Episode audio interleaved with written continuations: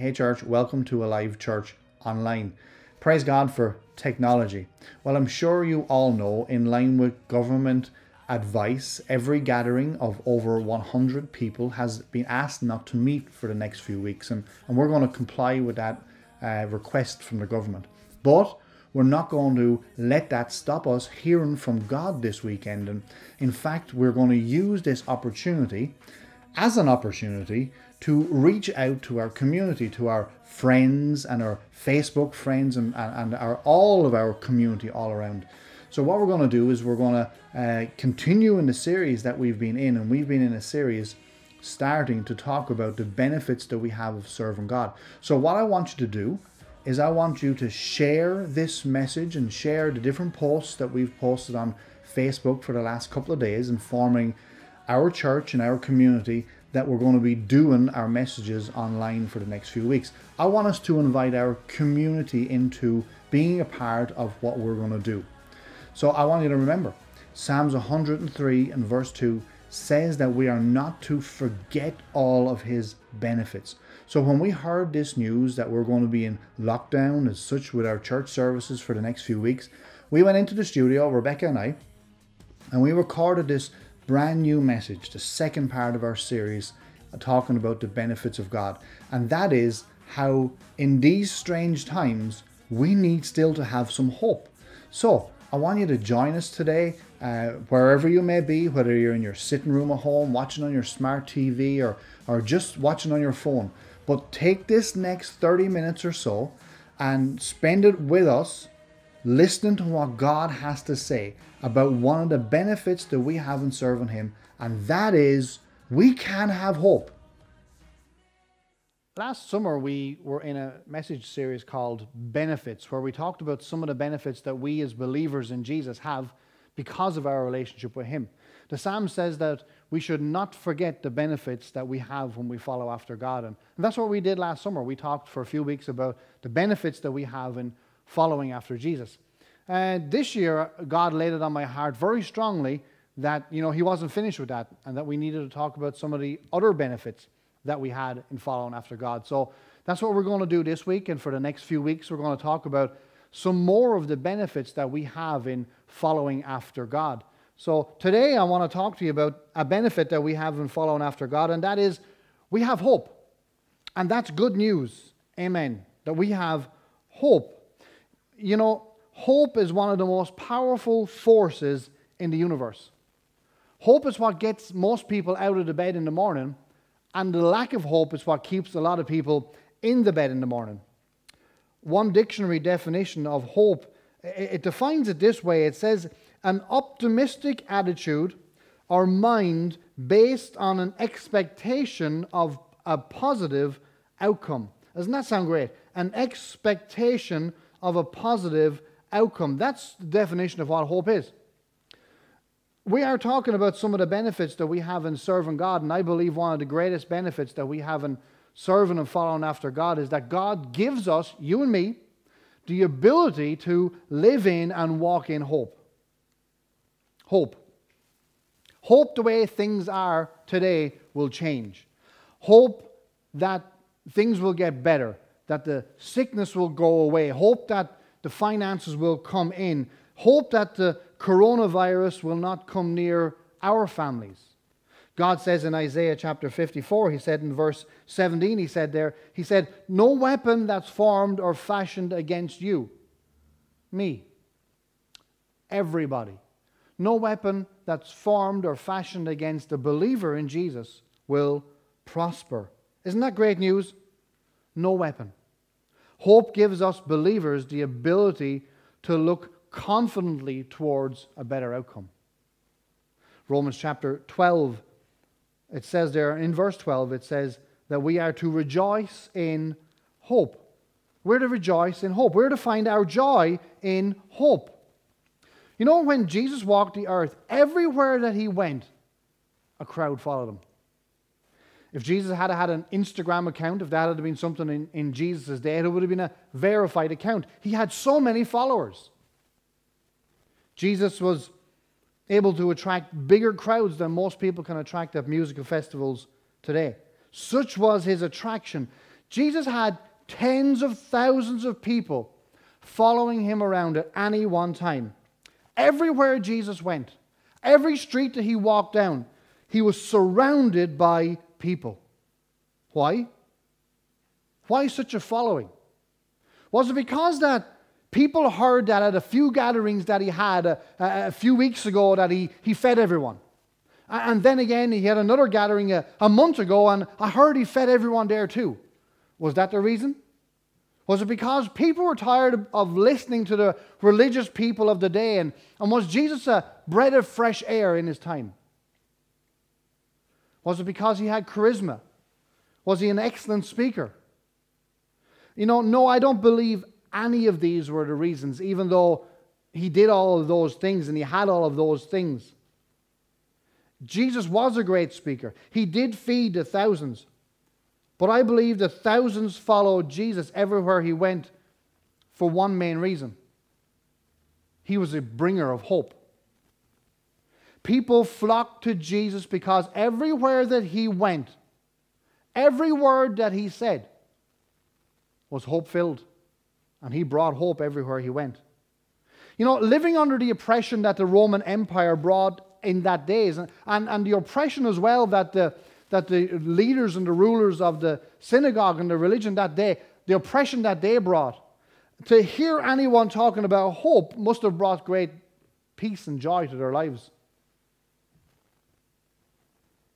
They lived in times of great hopelessness.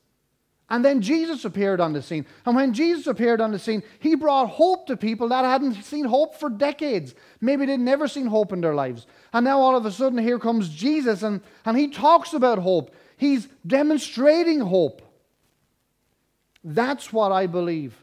And that's why I believe people are attracted to Jesus like metal is attracted to a magnet. When you read through the stories of Jesus' ministry, and you see so many sick people, demon possessed people, hopeless people, day after day, approaching Jesus with hope in their hearts. It's amazing how attractive Jesus was because he brought hope. And you know the thing? People who came to Jesus with hope, not one of them ever left Jesus without having that hope fulfilled. Jesus was the great fulfiller of hope. Luke chapter 8 and verse 40, it says there, So it was when Jesus returned that the multitude welcomed him, for they were waiting for him. And behold, there came a man named Jairus, and he was a ruler of the synagogue, and he fell down at Jesus' feet and begged him to come to his house. For he had an only daughter, about 12 years of age, and she was dying. When Jesus was active in his ministries, the leaders of the Jews hated him. And, they looked for half a chance to, to put him to death, put him in prison, or, or just, just get rid of him out of, out of their sight. But in this story, we, we, we see one of the leaders of the synagogue, Jairus by name, actually looking for Jesus, not to accuse him, not to have him arrested, not to have him put to death, but or, or to catch him out in a question. No, Jairus was looking for Jesus because his daughter was dying. And his last hope was having Jesus come and, and lay his hands on her and heal her. Everywhere Jesus went, he brought hope.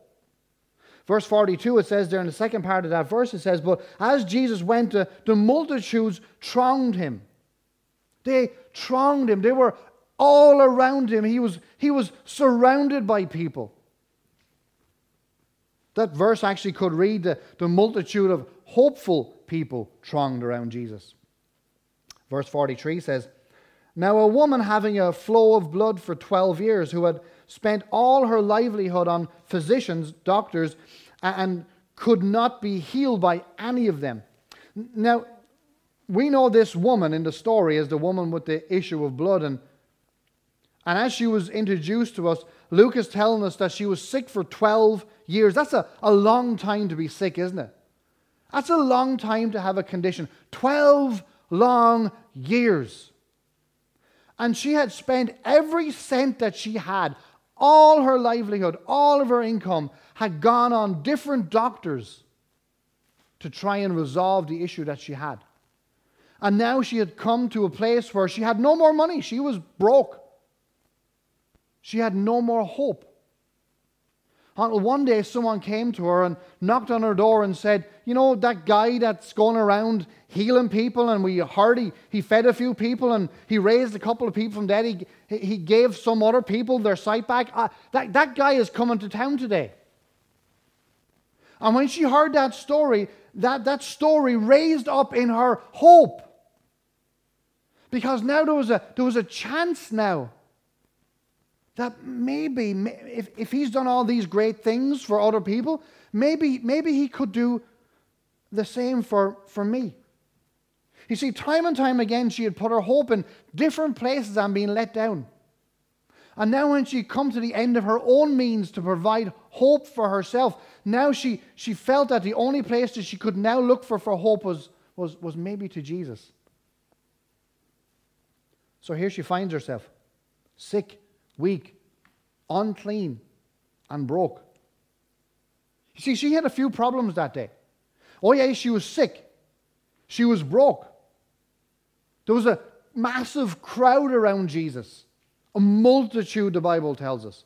And she was unclean, meaning that if, if anybody caught her in her infirmity, that they could take her aside and they could stone her to death. So, as you can see, she, she had a, a, few issues. But how many of you know that hope destroys fear every time? See, hope is a great destroyer and it, it, it, absolutely annihilates fear. And she left her house that day and she went looking for Jesus, knowing that every step that she took was taking her life into her own hands. And when she finally found Jesus, he was surrounded by that multitude, maybe a few hundred, maybe even more. Other hopeful people looking to get what they needed off Jesus taken care of. Verse 44 tells us that she came from behind and touched the border of his garment or the, the, the hem of his garment. Now, I ask you today, how would you get through a crowd of possibly hundreds of people to get anywhere near to Jesus, to be able to stretch out your hand and to be able to touch the hem of his garment. How would you do that?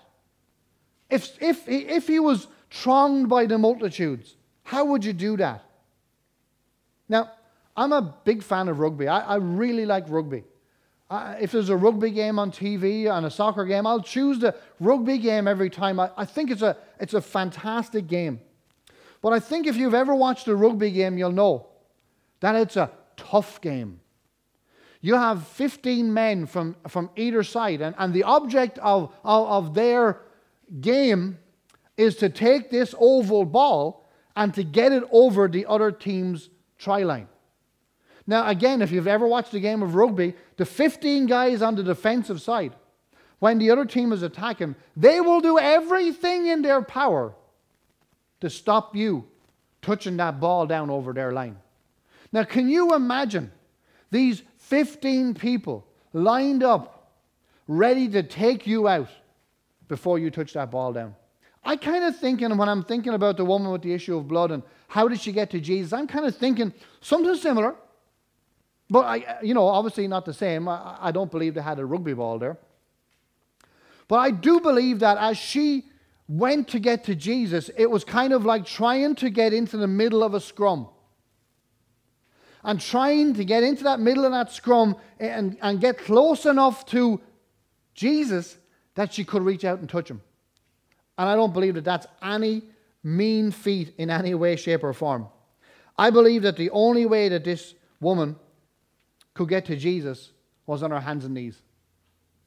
I believe that she would have got down on her hands and knees and with hope stretched out her hand and not it didn't say grabbed hold of it said she touched the hem of his garment verse 44 continues and it says and immediately her flow of blood stopped It says, right away, that very second, immediately that flow of blood stopped. She was healed.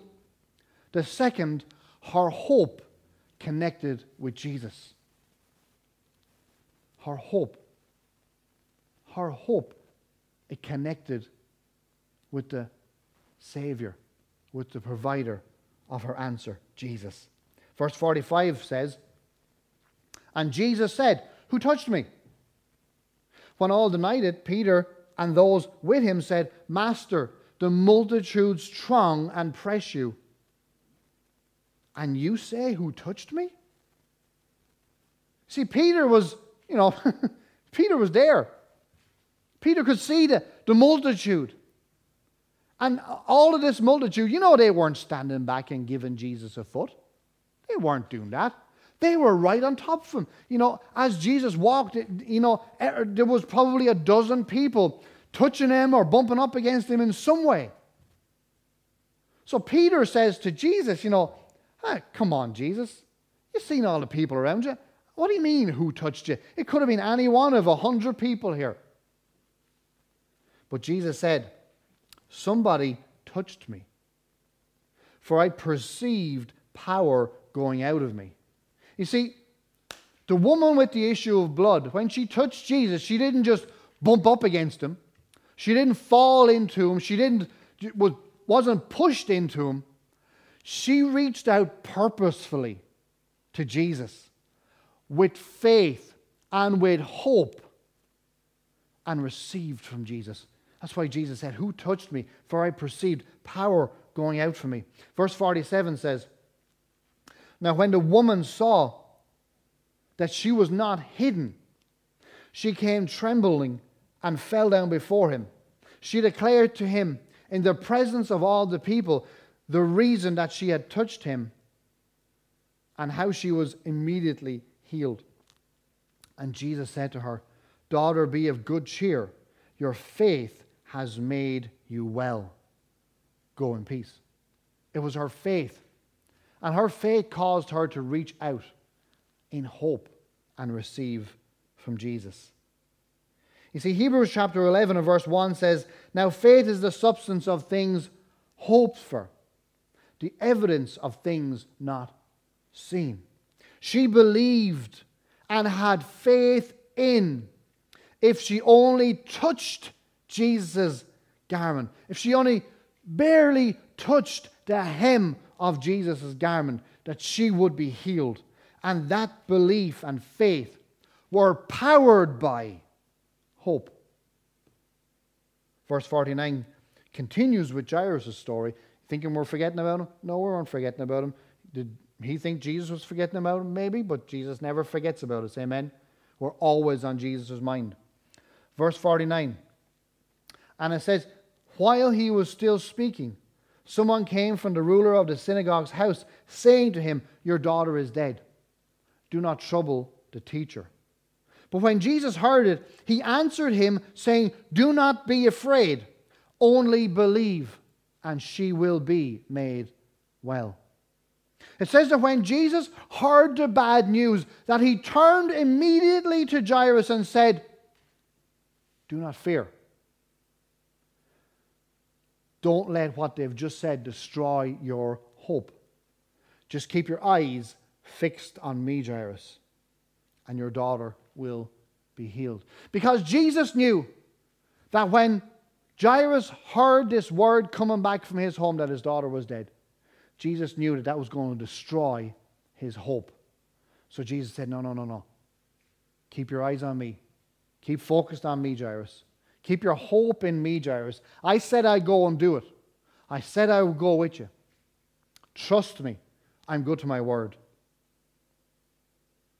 There is nothing that the enemy likes better to do when you're in faith and your hope is in Jesus than to throw a spanner at your hope.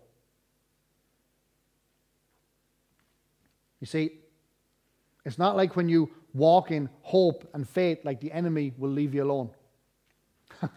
Wouldn't that be great? Wouldn't it be great when we're in faith and we're hoping for stuff that the enemy would say, nah, I'll leave him alone. I'll go have a Kit Kat. No, he doesn't do that. When you're in faith and hope, the enemy goes to work all the harder. He doubles down to try and destroy your hope, knowing that if he can rob you of your hope, he can rob you of your breakthrough. He can rob you of your healing. Can rob you of your miracle if he can destroy your hope. Just like when Peter was walking on the water and heading towards Jesus. As he walked on the water, he had his eyes firmly fixed on Jesus. There was nothing breaking his gaze between him and Jesus. But the enemy knew that Jesus' hope was in Jesus. Uh, Peter's hope was in Jesus. And he knew that if he could only take his attention off of Jesus, that he'd sink. So what did he do? Threw a storm at him, threw some wind at him, threw some waves at him, got a splash of water in his face. And all of a sudden, Peter looked around and, and he saw what he was doing. Something that no man had ever done before. That was walk on liquid water. And straight away, when the enemy got Peter to take his eyes off of Jesus, he started to sink. He had destroyed his hope. If he could break his hope, he would get him to sink. And when Jairus was given the news that his daughter had died, Jesus immediately turned to him and said, Do not be afraid. Don't lose hope. Keep your focus on me. Hope is going with you to heal your daughter. Verse 51 says, And when he came to the house, he permitted no one to go in except Peter, James, and John, and the father and the mother of the girl. Now all wept and mourned for her, but, but he said, Do not weep. She is not dead, but sleeping. And they ridiculed him, knowing that she was dead. But he put them all outside, and he took the child by her hand, and he called her, saying, Little girl, arise. And then her spirit returned, and she arose immediately, and he commanded them to give her something to eat. You see, when your hope is fixed on Jesus, Jesus will never let you down. Zechariah 9 describes those who have their eyes firmly fixed on Jesus as prisoners of hope. Doesn't that sound great? Prisoners of hope. Are you a prisoner of hope? Are you firmly fixed on Jesus? Is your hope firmly fixed in Jesus? If it is, that makes you a prisoner of hope. And, and when, it, when it says you're a prisoner, it means you are locked up in that hope. That you cannot be broken out of that hope. I want to be a prisoner of hope. I want everything I do to be, to be locked up and locked into Jesus because He is the giver and provider of every hope that I have in my life. You see, God's Word is full of promises for you, full of promises for your family. Promises like abundant life, a crown of life, a heavenly home, answer to prayer, assurance, comfort, and deliverance, healing, everlasting life, and so many more promises that God gives us. God's word is full of promises. And it is these very promises that we put our hope in. And if we keep our hope in these promises and don't let them go, Jesus will guarantee you to see these hope and these promises manifested in your life.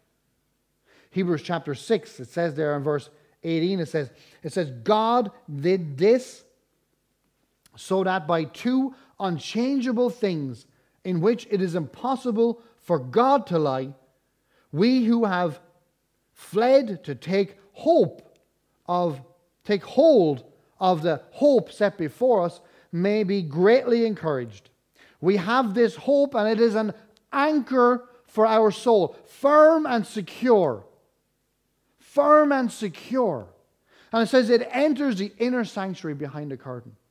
It says that hope in Jesus is an anchor for our soul. Now, we all know what anchors are for. And if you're not into a nautical person in any way, shape, or form at all, an anchor is to hold a ship in place. And the Word of God says that our hope in Jesus is an anchor for our soul, it's an anchor for our lives. Is your hope anchored in Jesus? Is it steadfast and fixed firmly in Jesus? If it's not, let me tell you, it needs to be. We need to fix our hope in Jesus. We also need to remember that it is impossible for God to lie. And therefore, every promise that God has given us, He readily watches over it to perform it. Isn't that great? When we hope in God, nothing is impossible. I love that. When your hope is in God, nothing is impossible. Hebrews chapter 11 and verse 1 again, it says, Now faith is the substance of things hoped for, the evidence of things not seen. Faith is an absolute substance. It's a substance of the things that we hope for, the things that you dream about, the things that you need. And it's the evidence of things not seen. Faith is the substance of things hoped for, the evidence of things not seen. 1 Peter 1, it says there in verse 3, it says, Blessed be the God and Father of our Lord Jesus Christ. According to his great mercy, he has caused us to be born again to this living hope through the resurrection of Jesus Christ from the dead. Church, we are here today because we have this very living hope of eternal life through our relationship with Jesus Christ. You know, it seems to me that me, myself, I was always eternally minded. I always had this eternity thing in my life where, even as a, as a young boy, I used to think of eternal things, you know, heaven.